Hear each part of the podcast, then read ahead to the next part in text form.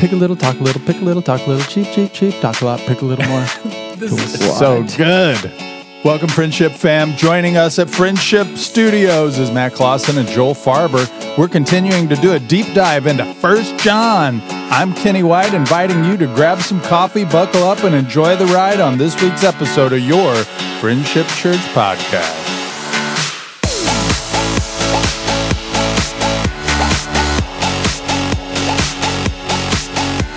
Hey, church fam, Joel here, and we will be doing another segment of Code Word in a future episode where we sneak a special word in during the podcast. You have two jobs. One, submit a word suggestion you'd like for us to consider using to our email address. And two, as you're listening, figure out what that word is and submit your guess for a chance to win a gift card. Please submit your word suggestions to podcast at friendshipmn.org.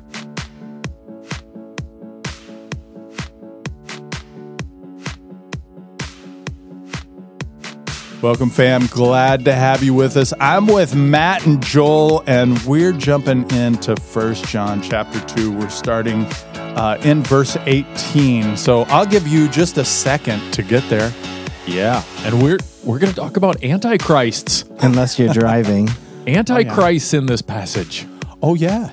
That's okay, right. anyone? uh, What is the strangest thing you've ever heard about the identity of the Antichrist? I remember when I was in the second grade in my Sunday school class, I I literally had my second grade Sunday school teacher teach me that Ronald Reagan was the Antichrist. Why? Because all three of his names, Ronald Wilson Reagan, had six letters in it. Six six six. Right. Ronald Reagan was clearly the Antichrist. Well, so you say that, and I remember the National Enquirer. You know, when you would go through the grocery store line, the National Enquirer would be right there, mm-hmm. Mm-hmm. and and they had stuff like that, like mm. on the cover of the National Enquirer, so you knew it was news. Yeah, and What? it was real. Yeah, I'm, I don't know. I don't know the details of this specifically, but apparently, you know, Monster Energy drinks. Apparently, the logo that looks like an M. Mm-hmm. If you actually look at it closely, is supposedly like Hebrew or uh, Aramaic or uh, Arabic or some some old text. it's the number, the number six, oh, six six six. Oh Come no, on. Monster Energy. Hey, we're laughing Okay. with you, Joel, not at you. So I Okay. know. I know n- not a lot about the Antichrist, but if it's going to be something, might as well be in a can. Yeah. I've never thought of that before. Right. Uh, Matt, to your question, uh, I think I think the weirdest one I had was someone was trying to convince us that Mikhail Gorbachev was the Antichrist because he had the mark of the beast on his forehead. I was like, uh, Who is that? What? Who is oh, Mikhail no. Gorbach? Google it. Gorbach. Just just Google. I'm it. sorry, say it say, say it again. was it a w- wrestler?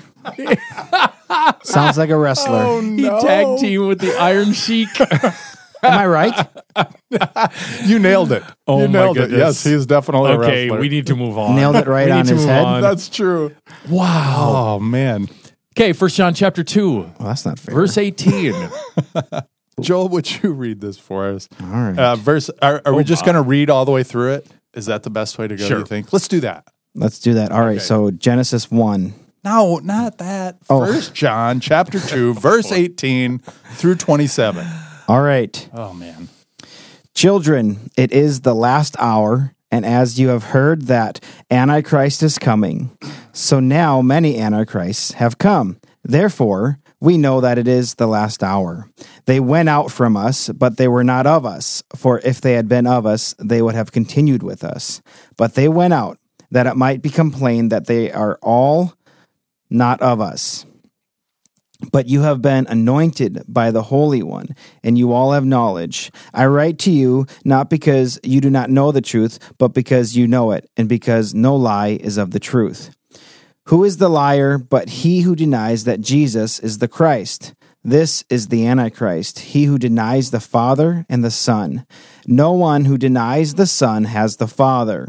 Whoever confesses the Son has the Father also. Let what you heard from the beginning abide in you. If what you heard from the beginning abides in you, then you too will abide in the Son and in the Father. And it and this is the promise that he made to us eternal life. I write these things to you about those who are trying to deceive you, but the anointing that you received from him abides in you, and you have no need that anyone should teach you. But as his anointing teaches you about everything, and is true, and is no lie, just as it has taught you, abide in him. Yeah, there there are so many things in this passage that that we can jump into, but but one of the things that I think is really important for us is to remember that there's a group of people that are invading the church at this time and they're coming in with secret knowledge and they're saying things like, you know, we actually have the keys to eternal life. We know like it was uniquely revealed to us. And there's this group of people who are young in their faith, who are growing in the Lord, who have they've believed that they're sinners in need of Savior, that Jesus died on the cross for them, uh, that He conquered sin and death, rose from the grave, He's extended life to. They believe that, and there's this group of people coming in, invading the church that are saying, "You're you're simple, that like that's sweet, but that's not." That's not the way it is. And so John, in kind of this fatherly way, i- i- is telling them now you have something that is that is uh, special that you you you have the faith you know don't don't believe these lies and and so he starts in uh, verse 18 with it is the last hour and um I think that's interesting. There are others who talk about that. Uh, Peter talks about it. Jude talks about. Uh, they use last day uh, as opposed to last hour, and uh, it's funny because with both of them, they also add scoffer. You know, in those days, there there there will be a lot of scoffing. There will be scoffers there, and I I just think that that's interesting when we look at our days, and that probably uh, scoffing and scoffers are, uh, I don't know, as easy to find as they ever have been, at least since I've been alive. So uh, that was just something that stood out in that first line. Uh, anything, anything for you guys as you? I, as I think that jumps jump out to all of us, right? When John says it's the last hour, Yeah. like what does he mean? Mhm. Because it's been more than sixty minutes since he wrote this, uh, right? So, Good point. what does it help us understand about how time is how time is treated? Um, the last hour clearly is not a designation of a certain number of minutes here. What what it? How is it the last hour? It's been almost two thousand years since he wrote this. Yeah. So what what did he mean? I you know one of the things that all all of the New Testament writers outside of the Gospels seem to uh, agree on, and that is in you know that they they they talk about signs, right? Like things to be looking for in those uh, in those last days, um, and and I I don't know. I, I guess I've just been kind of uh, lost in the compare and contrast of some of those identifiers. Uh, I know I'm not answering your question, but I'm I'm, I'm just kind of sharing uh, from my heart as I've been looking at this and thinking about these last hours and last days. Uh, that that there, you know, Paul writes um, earlier uh, about those those last days being, um, you know, in those days there there'll be all kinds of things, and one of the things that he identifies is that they they won't they won't respect their parents. Like they'll be murderers and adulterers, and oh yeah, and they don't respect their parents. Like that is in his worldview, that's at the top of the list. And I was just like, huh. That's that's an interesting identifier. we grapple with this because John says, We know it is the last hour. So 2,000 years ago was the last hour. Mm-hmm. And in some sense, I think we would say, and this is also the last hour. Mm-hmm. And every moment between when John wrote this and today has been the last hour. Mm-hmm. And we have to figure out, I mean, to some degree, what that means. And we looked at passages like maybe Hebrews 12 1 that says, But in these last days, He, God, has spoken to us through His Son, Jesus Christ, uh, that the last days are the days of the revelation of Jesus Christ. The last hour is the time of Christ between his first and second coming. There, there is no other hour to come, right? I, uh, I think when we read about the fact that John declares the last hour to be present 2,000 years ago, it helps us to understand um, the last hour, the last days within the framework of the New Testament is this entire section of time, and that there is no next section of time before Christ's return. There's no third testament. There's no old covenant, new covenant, newer covenant. This That's is a it. really good point. Yeah. this is it. Well, and I think a lot of people also would look at that and go, ah, see, he thought it was the last hour 2,000 years ago. And here we are 2,000 years later saying the same thing. And clearly things have changed. And, uh, and so I appreciate you bringing up that point because it is it is a point of clarity. There there is no other hour. We are we are existing in that dash between Christ's return, right? First coming and second coming. There's another phrase in here that is uh, uh, one that is used a lot, and you already uh, referred to it earlier in the podcast, and that's Antichrist. And um, it's it's a, a little concerning. It says, and and as you have heard that Antichrist is coming, so now many Antichrists have come. Uh, generally, when we say Antichrist, we think of the the Antichrist, right? Like the Revelation Antichrist. Um, but here, uh, I mean, if if we can just break it down to simplest terms, it means against Christ. So many against Christ have come. Many against Christ have invaded the church. Many against Christ, those who uh, maybe even put on a, a spiritual face but are really against Christ, are here. Yeah, I, you just uh, talked about the Revelation Antichrist, and it reminds me of a bit of trivia for our people. This really is trivia, uh, right? But where other than here in First John does the term Antichrist appear? Right. Only in the book of Second John. Yes. Only in First and Second John does the term Antichrist appear, and so we may read about Antichrist in places like Daniel 7 or Second Thessalonians 2 or Revelation, but that is never the name given Yes. in any of those other places. It's only used here, and strangely enough, here it's many. Right? There are many antichrists who were there 2,000 years ago Right. that he's referring to. So then, uh, Kenny, as you're talking about the Antichrist and the fact that they are against Christ, right? Who is that that John is writing about here, right? Almost 2,000 years ago. Who are these Antichrists that he's concerned about? Right.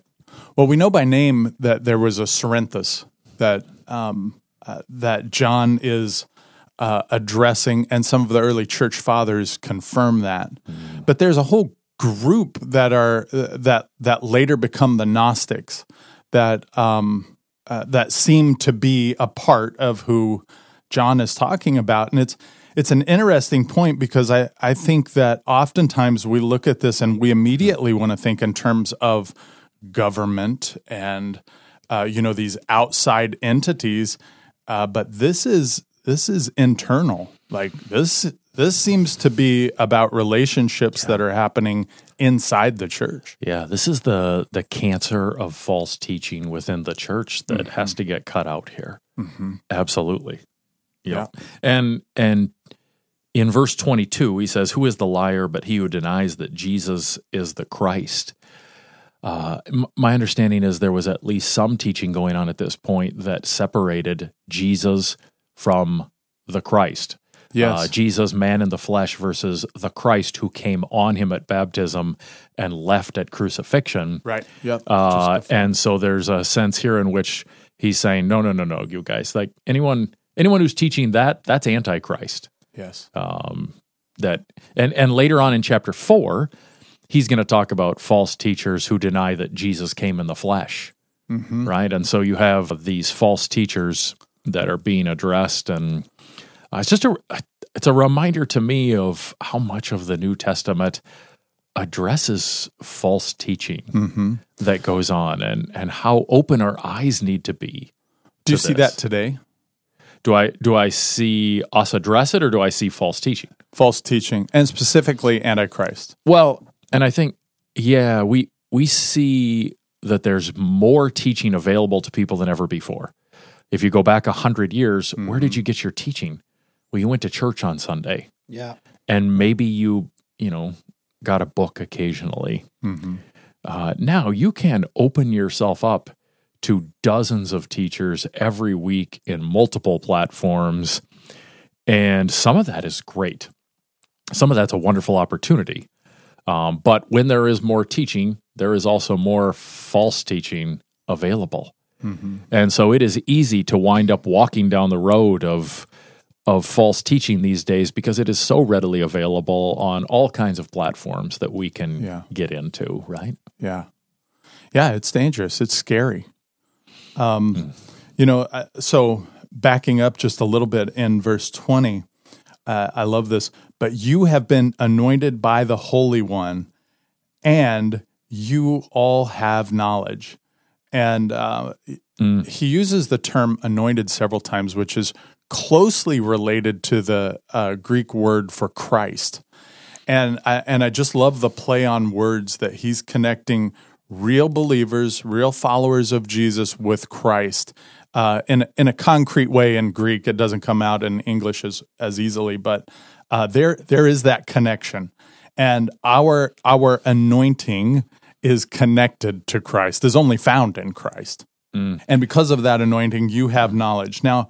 Uh, I, I'm gonna I'm gonna skip down towards the end of this Yeah. uh, Joel and Matt just to uh, just because we're talking about false teaching, and I, I see this passage used a lot, mm. and and it it bothers me, and it says this, but the anointing that you received from him abides in you, and you have no need that anyone should teach you. Hmm.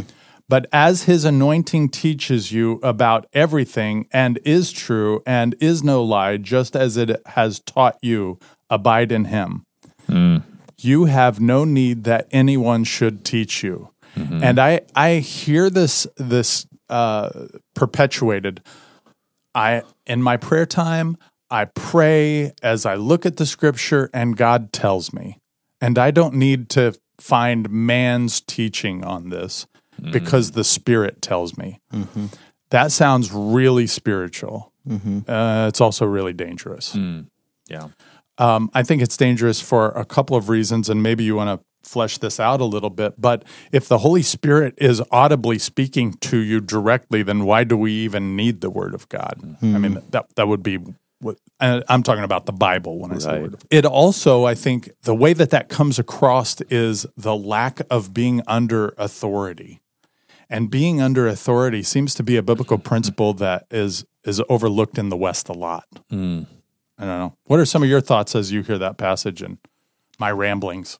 Well, um, I guess we talk about this a lot, but in, in my mind, this is a danger that we see every time we walk through some passage of ripping a verse out of its context, uh, right? Because this context is all about the ability to discern true teaching from false teaching.